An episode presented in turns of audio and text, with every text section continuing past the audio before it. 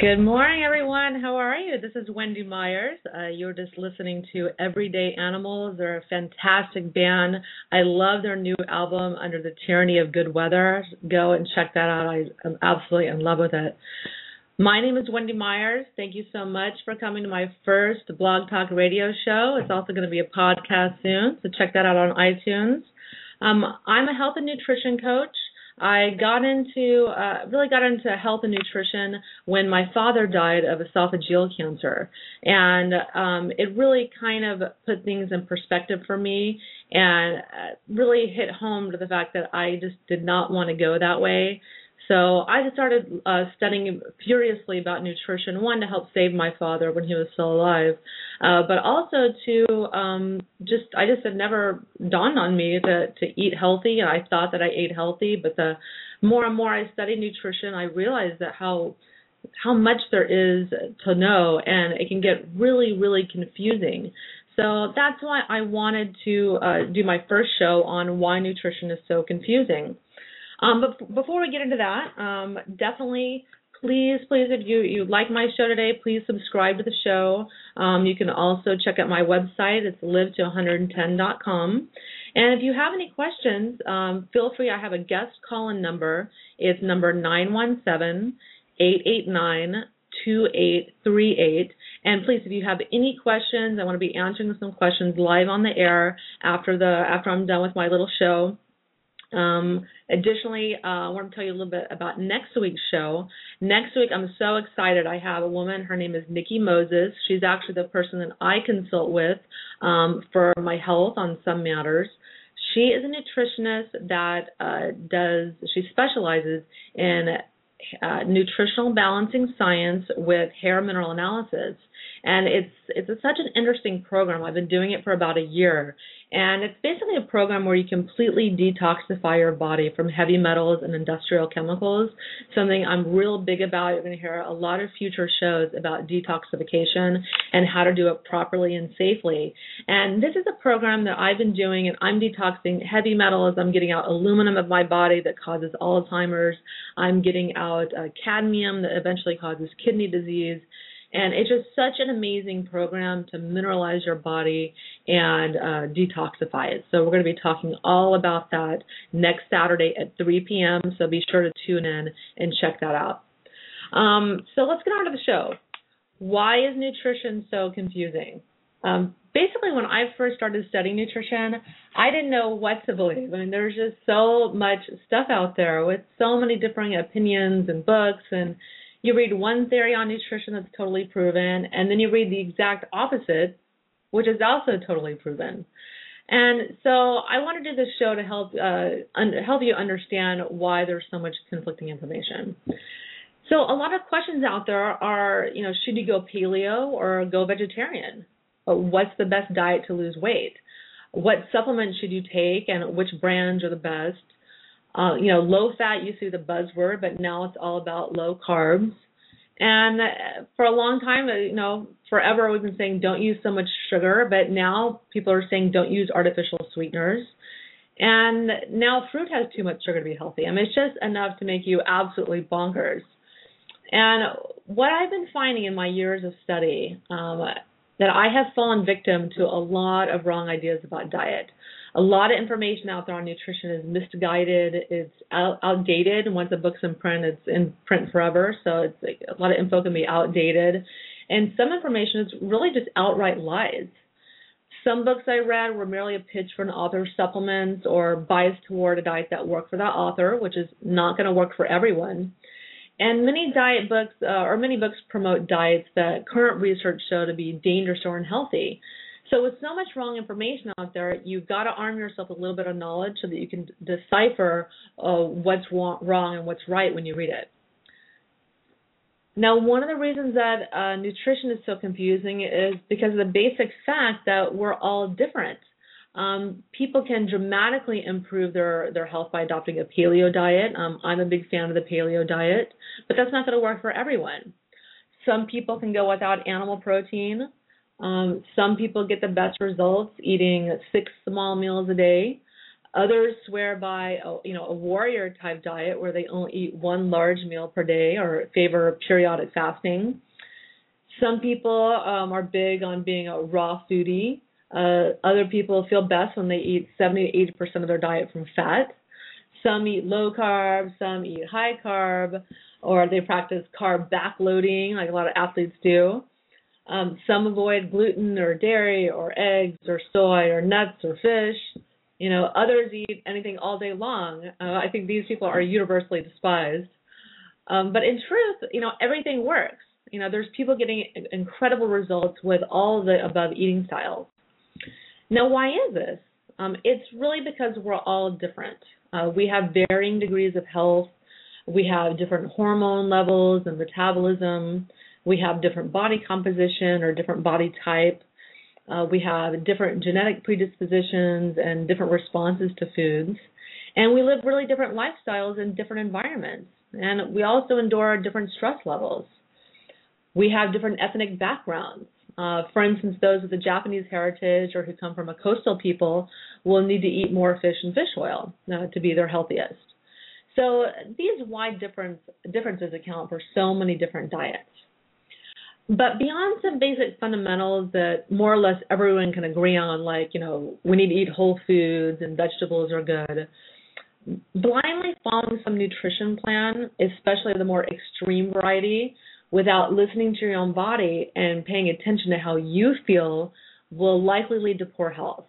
You want to avoid any diet that's all raw food or all protein or high carb or high protein or where you're only eating one food, for instance. Our bodies, they need balance and variety. So these extreme diets, they just do not support health in the long term. So take responsibility and find out what works for you. Don't want to blindly follow a book or a diet if it's not making you feel good. However, if you feel awful on a given diet, don't give up so soon. Um, right in the beginning of a diet, um, there are some exceptions where you'll be feeling bad on some diets initially. For instance, like when you start getting rid of gluten out of the diet, this is going to make you pretty much feel like crap for a bit due to withdrawals from their heroin-like effects on the brain. Uh, same goes with sugar. Usually, most people feel really not feeling too hot for two to five days once they first get off sugar some people feel better initially on a vegetarian or vegan diet, like I did, um, but this is only because their digestion is screwed up and they don't produce enough stomach acid to digest animal protein. So, so you don't want to think that just because you initially feel great on a diet that that's really good for you too. Because what I found when I went vegetarian, I initially felt good, but that's because I didn't produce enough stomach acid. And but then eventually I started feeling you know pretty bad because I had was suffering from adrenal fatigue and some nutrient deficiencies, which is pretty much guaranteed on a vegetarian or vegan diet. Now, many that begin water or juice fasting get headaches and other symptoms due to detoxification. However, in the end, if a diet doesn't work for you, it doesn't work. You know, forget the dogma and nutrition tribalism and move on. Now, one of the biggest factors in why nutrition is so confusing is that books are very convincing, and there's so many different books that have so many different viewpoints. But really, any book can make a convincing argument for the case with research to back it up. The nature of writing is to convince readers of your point of view. And pretty much every book I've read on nutrition has swayed my convictions by the end of the book. You know, after reading The pH Miracle, I began drinking tons of alkaline water and eating big, huge salads every day. After reading the Atkins diet, I was eating, you know, 25 grams of carbs a day and began eating processed low carb bars and pepperoni sticks and just all this horrible processed food. But hey, I didn't have carbs. Um, after reading the China study, I was just totally disgusted with meat and dairy for pretty much two years. Its theories are based on a 30 year study convincing us that meat and dairy may cause cancer and other diseases of Western affluence. And he pretty much says in the book, if you eat dairy and and uh, meat, you're going to get cancer and all these other diseases. But though this study shows this correlation, there's never been a culture or tribe in the history of the world that was vegan, which vegans exclude meat and dairy from their diet. And this is because this diet it just does not support health and reproduction in the long term. So, big study or no, this theory of not eating animal protein doesn't resonate with me for this reason. Oh, and the fact that I also developed adrenal fatigue, thyroid problems, and numerous vitamin and mineral deficiencies on the diet. So they left this little problem out of the book. Um, however, another person may fare much better than I did on the vegan diet. Uh, like I said, everyone's different. Some people are able to do the vegan diet and even the raw vegan diet, but I think those are very few and far between. After reading the paleo diet, I finally found my holy grail. I'm all about paleo. I love paleo. It just it just makes so much sense to me. It just makes total common sense. Now, all the health problems that I developed on the vegan diet are slowly resolving on this diet. I've been paleo for about a year, and um, uh, pretty much the moral of the story is that there's no cookie cutter diet for everyone. So avoid books telling you that this is the case. You know, don't believe everything that you read, but take bits and pieces that make sense within the context of everything else you've read. Uh, you know, it's just reality. Some books are backed by solid science, but most are not, even if they quote research studies left and right. And you know, as we'll discuss in a minute, there's a lot of really poorly done food research out there, which contributes to this the problem of why nutrition is confusing. And I hear this all the time from my clients that their doctor told them to do this or their doctor told them to do that. And what I have found, even with my own doctors who are really good doctors, um, is a lot of doctors give totally wrong nutrition advice.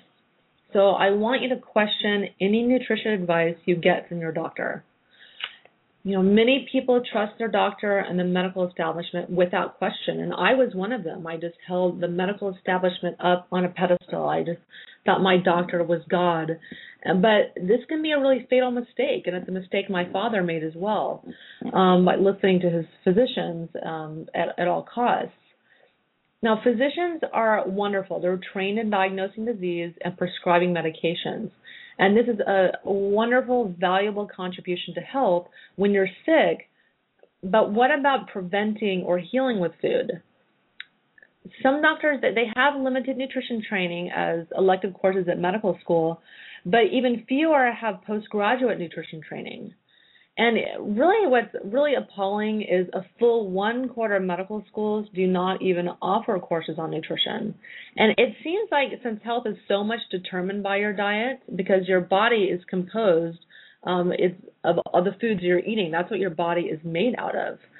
So it, it seems like since your health is so much determined by your diet, that doctors would be required to learn more about nutrition. Now, I don't know. What do you think? But, you know, perhaps they're overloaded with information already. You know, maybe this job should be left to nutritionists and health coaches like myself. But I'm personally more comfortable trusting my health with a physician that knows the relationship of food and its ability to cause or heal illness. Now, granted, there are a few really gifted doctors out there who know what they're talking about when it comes to nutrition, like Dr. Weil, for instance, or Dr. Hyman, um, maybe your doctor but I've had so many of my clients with heart problems or high cholesterol, for instance, be told by their doctors to eat margarine that are full of trans fats, and trans fats cause heart disease. So, you know, I mean, trans fats have been proven since the year 2000 to contribute to heart disease and high cholesterol. But sadly, you know, a doctor may have learned a proven fact at a convention or a training they had attended like a decade ago and continues to dispense this outdated information. So I, I, I, urge you to question and research everything that your doctor advises you to do. It's something that I do, and I found that I it's strange. I, I almost never follow my doctor's advice when it comes to food or um, medications or treatment protocols that they prescribe because I, upon further research, I find that it's just it's not right for me. Um, so it just it just makes things very confusing. So Another thing that makes nutrition very confusing is uh, you do not want to get your health information from the news. Um, the media can provide us with really important information, but much of the information on health and diet that you're fed on CNN or other major news outlets and newspapers is usually wrong or false. Headlines are meant to catch your attention, but not necessarily inform. And the media just it does not dare report unbiased information that would cast their advertisers, which you see all the commercials for food manufacturers and growers or pharmaceutical companies, they're not going to report things that uh, show their advertisers or their products in an unfavorable light. Therefore, a lot of what you hear in the news, it just simply can't be relied upon. Frequently, news claims are made based on a single study or a brand new study. So you can't take a new single study and report it as an absolute fact. But this is exactly what happens when a new study is dispersed on the news. People take it as a fact and they they talk about all their friends and coworkers about it and they still have it in their heads as a fact a decade or longer later. I mean, I can't tell you how many times um, I've had this happen to me and then I'm I'm proven wrong by something that I read or whatnot. But this is what the researchers and the funders of the research and the benefactors, the people that benefit from the research, they want exactly. So keep in mind that research results must be proven over and over again in study after study before they can be considered relevant.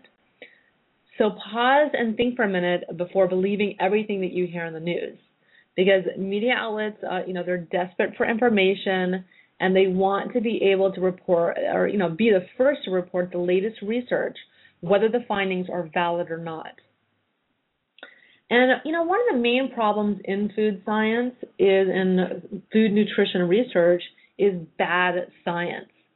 Nutrition science is one of the only sciences in the world where two polar opposite theories can be totally proven. Like this isn't happening in other fields of science. And this can mainly be attributed to bad science and bad food scientists. Because food science, it just doesn't have to be as rigorous as like nuclear physics, for instance.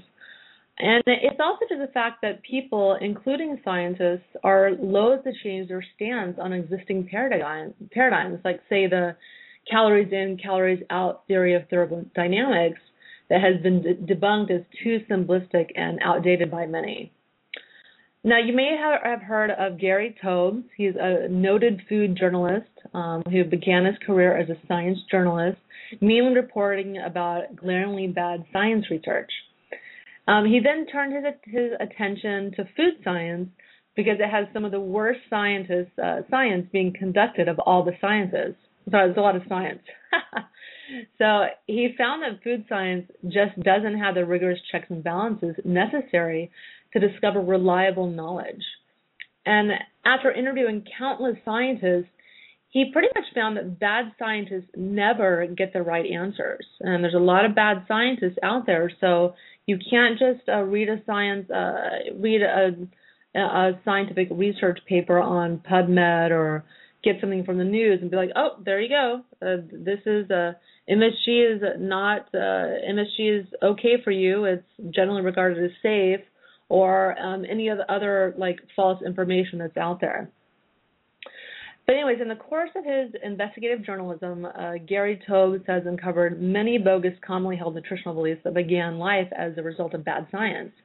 And I absolutely agree with his findings that salt does not cause high blood pressure, um, eggs do not contribute to high cholesterol, and that low-fat diets are unhealthy. I mean, he's exhaustively researched these subjects.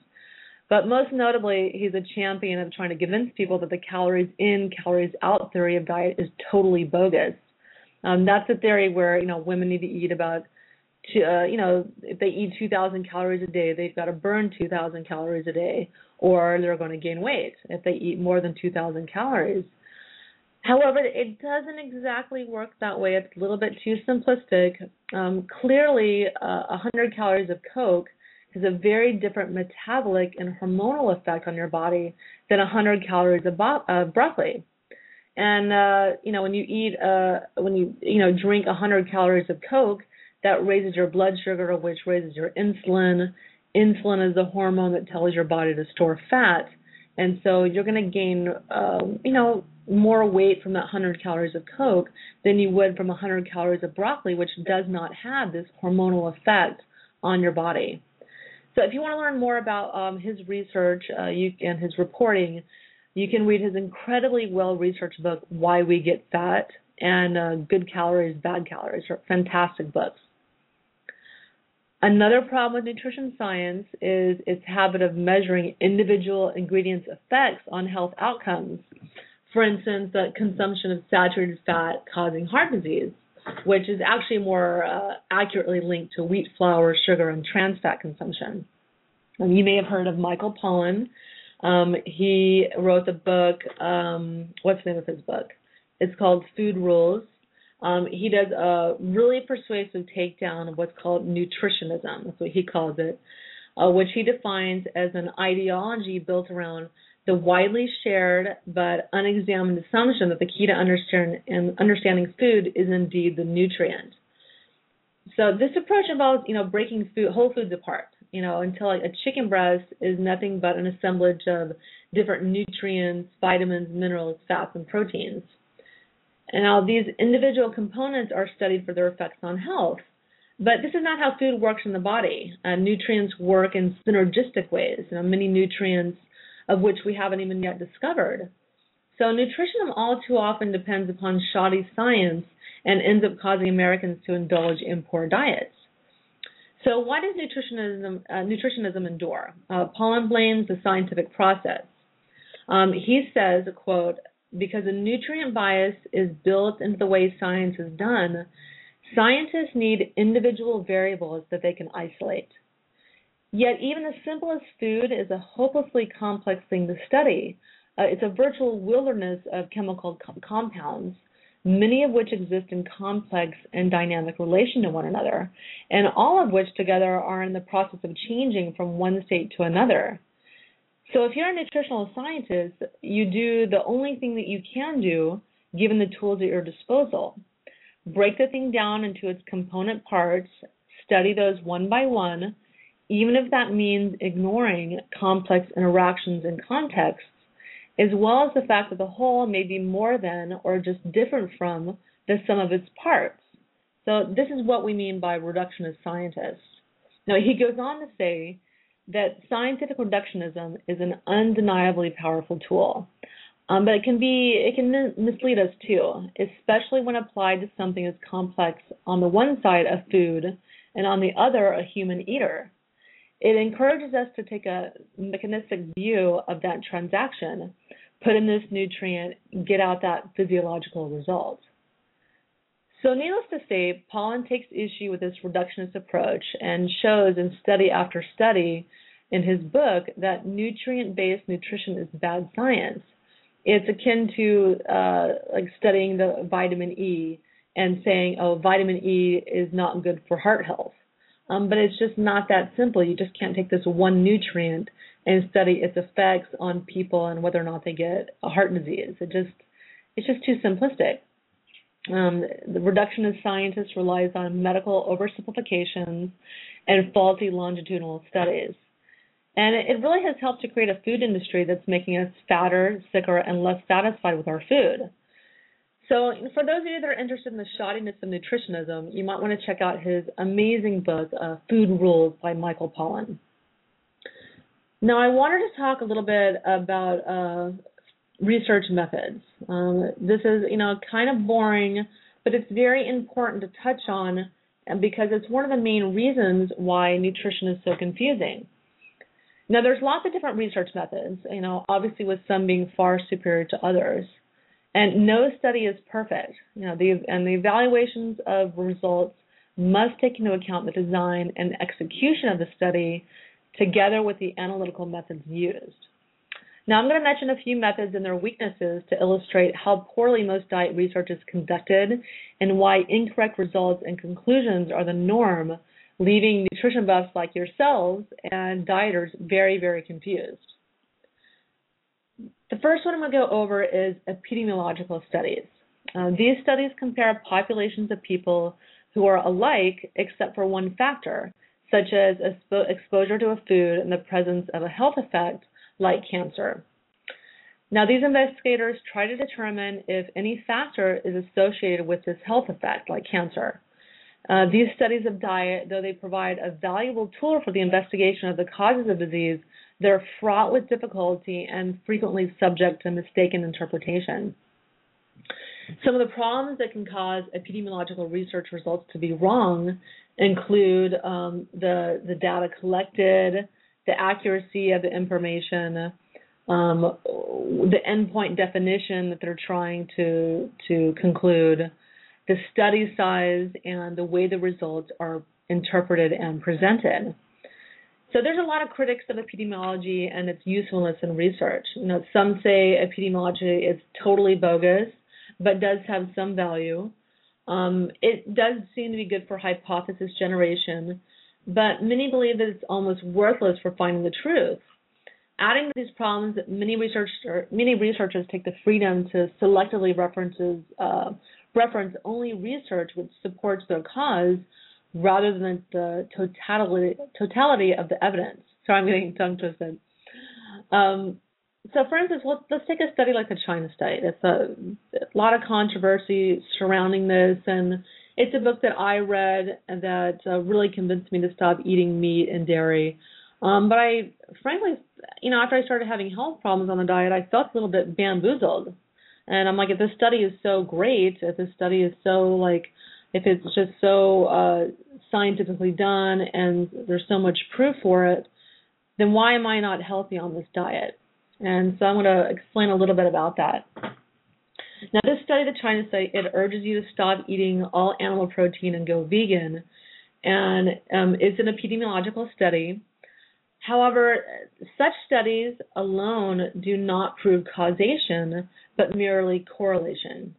This means that China study can only conclude that there's merely a correlation between eating meat and dairy and getting cancer and other diseases. And this doesn't really mean a whole lot. It just pretty much means nothing because there's also a strong correlation between heart attacks and how many televisions one owns. Um, the more televisions, the greater the chance of heart attacks. So, a correlation is not exactly strong evidence that one causes the other. And there's something called confounding variables. These are variables in research that screw up the results of the research. So there's a lot of many uh, confounding, variable, uh, confounding variables that can cause epidemiological studies results to be wrong. For instance, the China study concluded that populations that eat meat and dairy have higher rates of cancer. However, these same urban populations also consume large amounts of flour and sugar, that are other known contributors to cancer, you know, as cancer feeds on insulin and sugar. So it can't be reliably concluded that meat and dairy in and of themselves cause cancer from this study. Um, you know, I mean, unless these studies are evaluated and interpreted interpreted with care, they can result in more harm than good. Because you know, dairy we can definitely live without. I'm in agreement on that. Um, but I believe that telling people they must essentially go vegan by not eating meat or that they're going to get cancer and other diseases, it simply defies logic and common sense. It completely ignores nutritional needs of humans because we need cholesterol and we need animal protein in our diet to be mentally and physically healthy, though in limited amounts, uh, not usually the amounts that most people are eating. I mean, we need iron, B12, and zinc, um, most frequently found in red meat. We need animal protein to make our hormones in our body. They're the chemical messengers that tell our different body parts what to do. We need them to make the synthesize the neurotransmitters in our brain, like dopamine and other feel-good transmitters like uh, serotonin. Um, there, I mean, there's just countless populations in history that survived solely on meat or had it as the main staple of their diet and suffered almost no diseases of any kind. And you can see this clearly in the work of Weston A. Price. Um, he studied all kinds of uh, populations that had been totally untouched by unprocessed food, untouched by civilization. They just were eating their native diets. All of them ate meat. And he was actually really disappointed because he set out um, trying to find vegetarian populations. He really wanted to find some populations anywhere on the earth that were vegetarian and thriving uh, or but he just didn't. There wasn't one population on the earth that was vegetarian. And there's a reason for this. Um, vegetarians, I think people, if they're smart about it and educated, they can be healthy as vegetarians. So don't get me wrong. But the vegans, um, I have a problem with that. I, I just don't think people can physiologically be healthy eating a vegan diet. I think people can survive. I think they can get by, but they they can't optimally be healthy. So I'm not going to take advice from a single study like the China study, uh, albeit um, though it's seemingly good. It's a big, long 30-year study, but I, I can't take that advice from this study given our several million year history as you know meat gorging humanoids. We've been eating meat for millions of years, so it just it just seems strange to me that all of a sudden in the 21st century it's not healthy to eat meat anymore. It just it just defies common sense. And there's even a new study that came out. And there's many many studies that confirm this as well. That uh, they just wanted to test the most nutrient dense foods on the planet, and the most nutrient dense foods are animal organ meats. So after that come um, the animal muscle meats. After that come um, the vegetables and fruits. Then after that are the flours and sugar that have almost no nutritive value. So um, meat's incredibly nutritious, and that's why we need it to to be optimally healthy. And for me personally, I want to do the diet that's going to make me optimally healthy. I want to live a really long time, and I personally believe that doing a paleo diet and eating meat is the key to longevity. Now, um, it should also be it should also be noted that um, heart attacks, cancer, etc., were pretty much almost unheard of prior to 1900 not nearly approaching the numbers that we see today. You know, in the United States, and the last consensus data was in uh, 2002, um, where 500,000 Americans died of heart disease. Um, but in 1900, prior to 1900, meat consumption was lower than it is today. So this uptick in the diseases of Western affluence, like heart disease and cancer, it directly correlates to our progressively increasing consumption of factory farm meats which are definitely um, have toxins and carcinogens in them, are not healthy. And it also um, relates to our increasing consumption of flour, sugar, industrial chemicals, heavy metals, toxic medications, and food additives since the 1900s. I mean, we've just been uh, consuming these foods, I mean, just in epic amounts since 1900. So it's really impossible for epidemiological studies like the Chinese China study to take all these confounding factors into account that can muddy up the results. Now, I also want to talk touch that about uh, double-blind studies. Uh, the gold double-blind studies are the gold standard of studies. Um, it, it produces the most reliable results but cannot be used in most nutrition research. For example, in a double blind study protocols, individuals are given either a placebo or a drug treatment. This is very common in pharmaceutical studies. The test subjects and the administering physicians are unaware of which subjects receive which, which is why it's called double blind. Now, these aspects of double-blind studies are essentially impossible in food research, you know, except for isolating minor nutrients, like, for instance, the effects of vitamin E, because people are they're aware of what they're eating. You can't feed someone meat and try to figure out if that causes cancer in a double-blind study, because people know that they're eating meat. So diet studies are almost never done under such uh, really controlled, rigorous conditions they're often uh, done under uh, as retrospective or prospective studies. Now, in retrospective studies, the investigators ask a group of people about dietary intakes for some period of time in the past. And then they look for correlations between these intakes and their current health. So already we have our first problem. Uh, people's recollections of what they ate is uniformly untrustworthy and rendering such studies almost worthless, but not totally. Prospective studies of diets are less common due to their expense. They cost millions of dollars, but the results are more trustworthy than retrospective studies. Prospective studies find the relationship over time between characteristics. For instance, dairy consumption shared by some members of a group, uh, say perimenopausal females, and a health condition like breast cancer.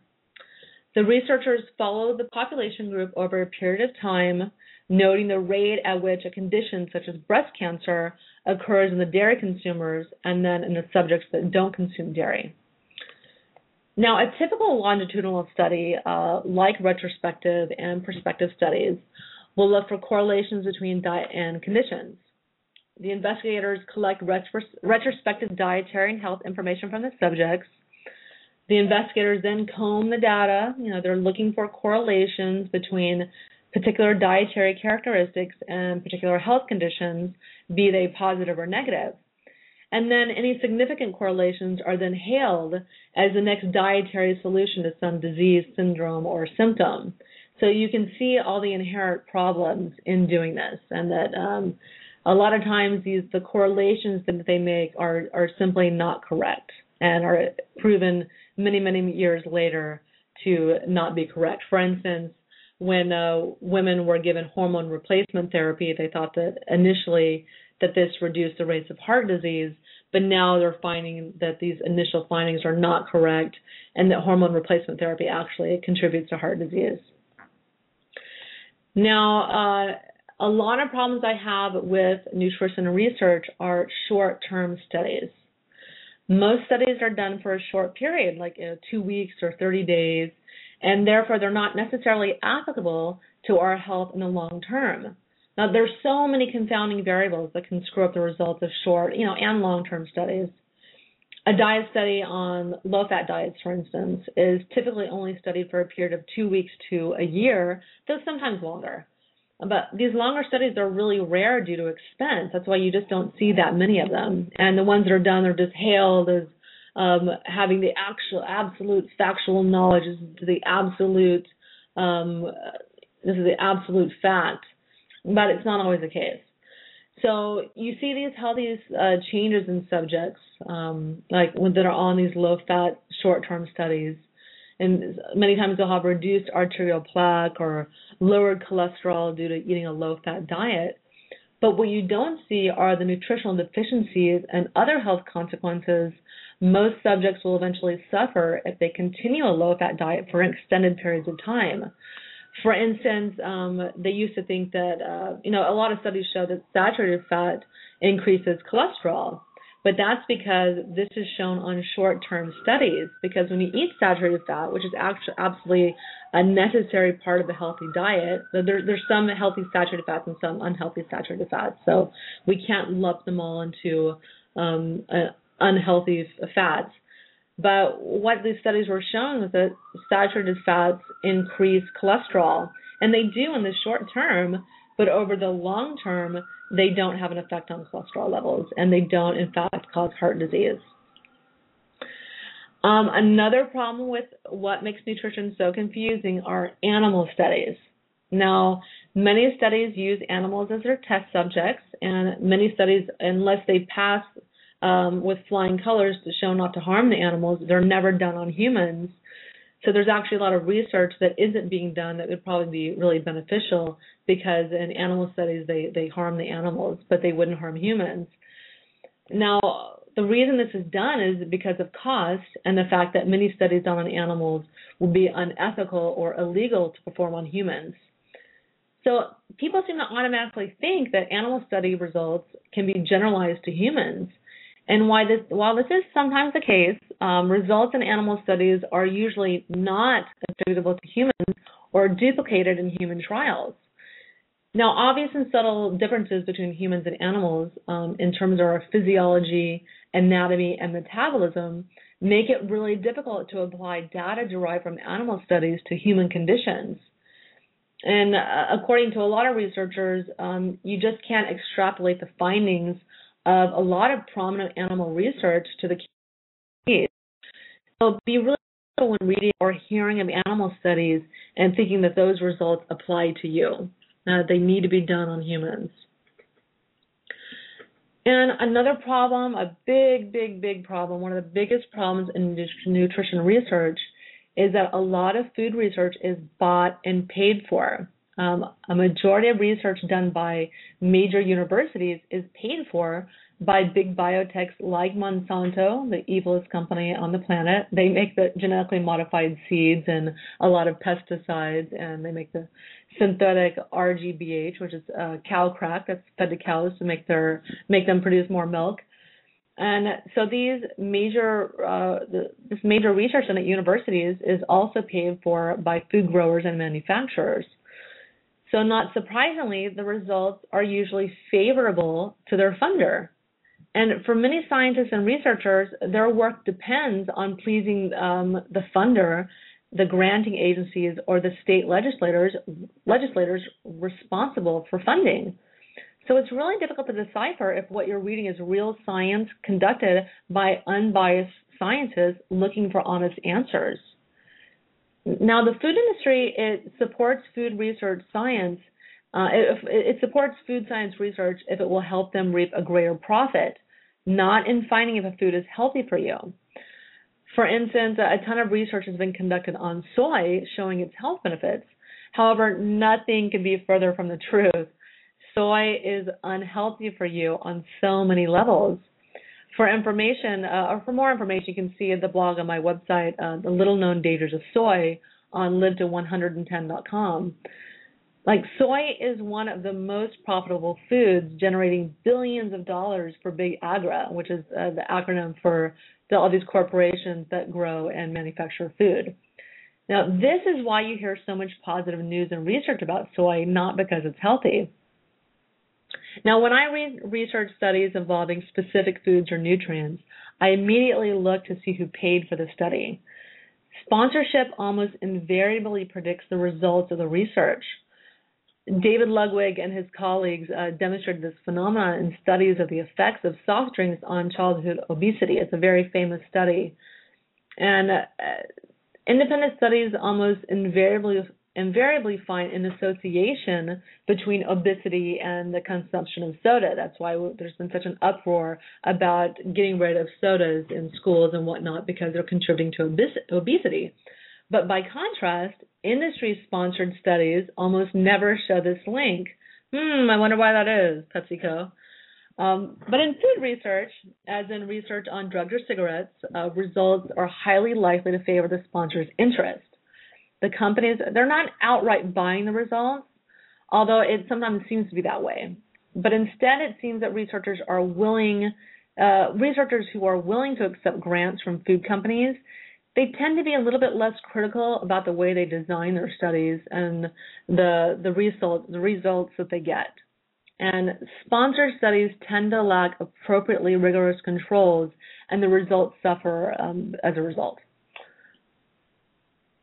Now, take research on the health benefits of pomegranates, for example. Pomegranates are fruits, uh, fruits. All fruits contain antioxidants. Yet the producer of POM pomegranate juice has spent millions of dollars to pay researchers to demonstrate that pomegranate juice has helpful antioxidants. I mean, of course, pomegranates produce antioxidant uh, health benefits, but compared to what? You know, I have yet to see a study that compares the antioxidant effects of pomegranates to those of oranges or other antioxidant rich fruits. And I can't imagine that an independent scientist would want to bother comparing pomegranates to oranges. You know, both are worth eating, but as a rule, corporate funding discourages critical thinking or promotes uncritical thinking about the importance of individual foods or nutrients in healthful diets. Sponsored studies have only one purpose to establish a basis for marketing claims. You know, they are not carried out to promote public health. Falsification of data is rife today in science, adding to all the problems in research mentioned above. There's really little or no consequences for scientists that falsify data. There's only a retraction in small print years later in the scientific journal in which the study was originally published. But by then, it's common knowledge in society. They don't go to bad scientist jail. Um, however, there's a lot to be gained by scientists for data or result falsification. They're celebrated for new discoveries, they receive promotions, they receive cushy tenured college positions, they get continued or increased research funding, and they get increased pay or lucrative book deals. You know, and so it's just a really, really big problem today in science. There's just too much to be gained by falsifying uh, results. So not only can research not be trusted, but there's a lot of fantastic research that is prevented from being conducted due to corporate interest. Many powerful companies simply buy up research firms that are producing unfavorable research about their products. And it's crazy. I mean, for instance, Monsanto one of the largest producers of genetically modified seeds and pesticides, bought up a research firm that was showing that bees, you know, which are vital to food pollination and production, are dying due to neonicotinoid pesticides manufactured by Monsanto. And this is actually quite common for these uh, big companies to buy up these little research firms that are uh, pumping out bad information and PR about their products. Monsanto has even blocked research on the safety of genetically modified foods. This is exactly why there's so much confusion concerning the safety of genetically modified food, and this is no accident. Multi billion dollar agricultural corporations, including Monsanto and Syngenta, have restricted independent research on their genetically engineered crops. They have flatly refused to provide independent scientists with seeds, or they've set restrictive conditions that severely limit research options. And this is just isn't how science should operate. But given these facts, it's no surprise that these companies can claim that their GMO products are safe because there's literal there's very little evidence and research to the contrary. So be very careful about what you're hearing in the news and what you're reading in books and reading on the internet that GMO is safe. It's not. Now, I'll, just do a little side note here on supplement research um, because there's a lot of confusion about supplements as well. Um, but I want you to note that many natural supplements don't have research to back up health claims and are therefore dismissed as dangerous or not useful. But I wouldn't be so quick to jump to these conclusions. Um, research studies cost millions of dollars, and the only way a company is going to do this is if they can get a lucrative patent on a substance, uh, supplement, or medication so that they can make millions of dollars being the sole holder of that patent. Many companies that sell supplements would love to prove the efficacy of their product but can't afford the research. Some supplement manufacturers, like Metagenics, they conduct their own studies, um, but sometimes I, I worry that they might have little biased results because they're trying to prove the the efficacy of their own product lines. Um, but that doesn't mean it's not it's unbiased or it's not unbiased. Another scenario entails a supplement getting getting a lot of attention, and the government or an independent research company paying to do the research. But this leaves the majority of supplements without scientific merit. Um, they only have anecdotal evidence or thousands of years of use, unlike, say, traditional Chinese medicine or Ayurvedic medicine, for instance. Um, but, but because a lot of supplements don't have scientific merit, this is the position many drug companies and physicians take when advising a patient to use or not use a supplement. However, just because a supplement does not have clinical research behind it doesn't mean it does not work or that it's dangerous. Many herbs and supplements have been used safely for thousands of years in traditional Chinese or Ayurvedic medicine. So do your research on the internet, try supplements out, and make your own decision.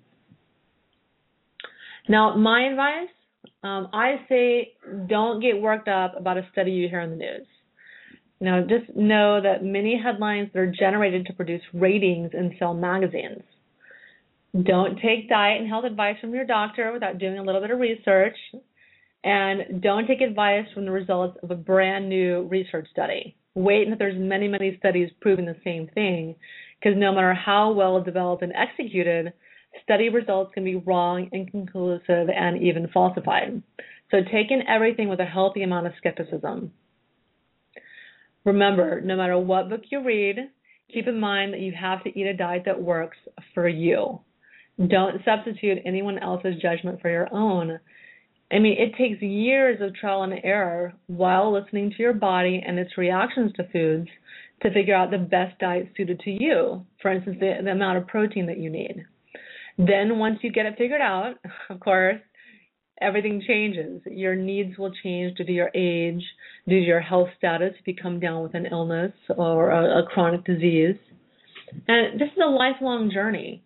So read books with an open beginner's mind and honor the fact that nutrition science will constantly change. And just enjoy this journey that is the path to your health. Um, because for me personally, after several failed diets, so doing the, the vegetarian diet and the vegan diet and Atkins diet and things like that, I've settled on one conclusion. There are many ways to eat healthy, but you have to do the one that is sustainable for you. Now, after finding out that I had health problems with a vegetarian and vegan diet, um, I urge anyone wishing to try a new diet to get medical and nutrient testing to gauge their health before starting a diet, and then revisiting the same testing six methods into the diet. Now, you can test your, you can go nuts with this stuff. You can test your hormones, vitamin levels, mineral levels, your fat profile, cholesterol, and uh, you can do a whole heart panel your blood sugar, uh, inflammation markers, et cetera, et cetera. And I love this company called Metametrix.com. They have amazing tests. Uh, they're just a highly recommended company. Just you can just have your doctor uh, write your prescription for tests if uh, he doesn't have an account with them or isn't familiar with them. But go on that website and familiarize yourself with those tests because they're just they're fantastic.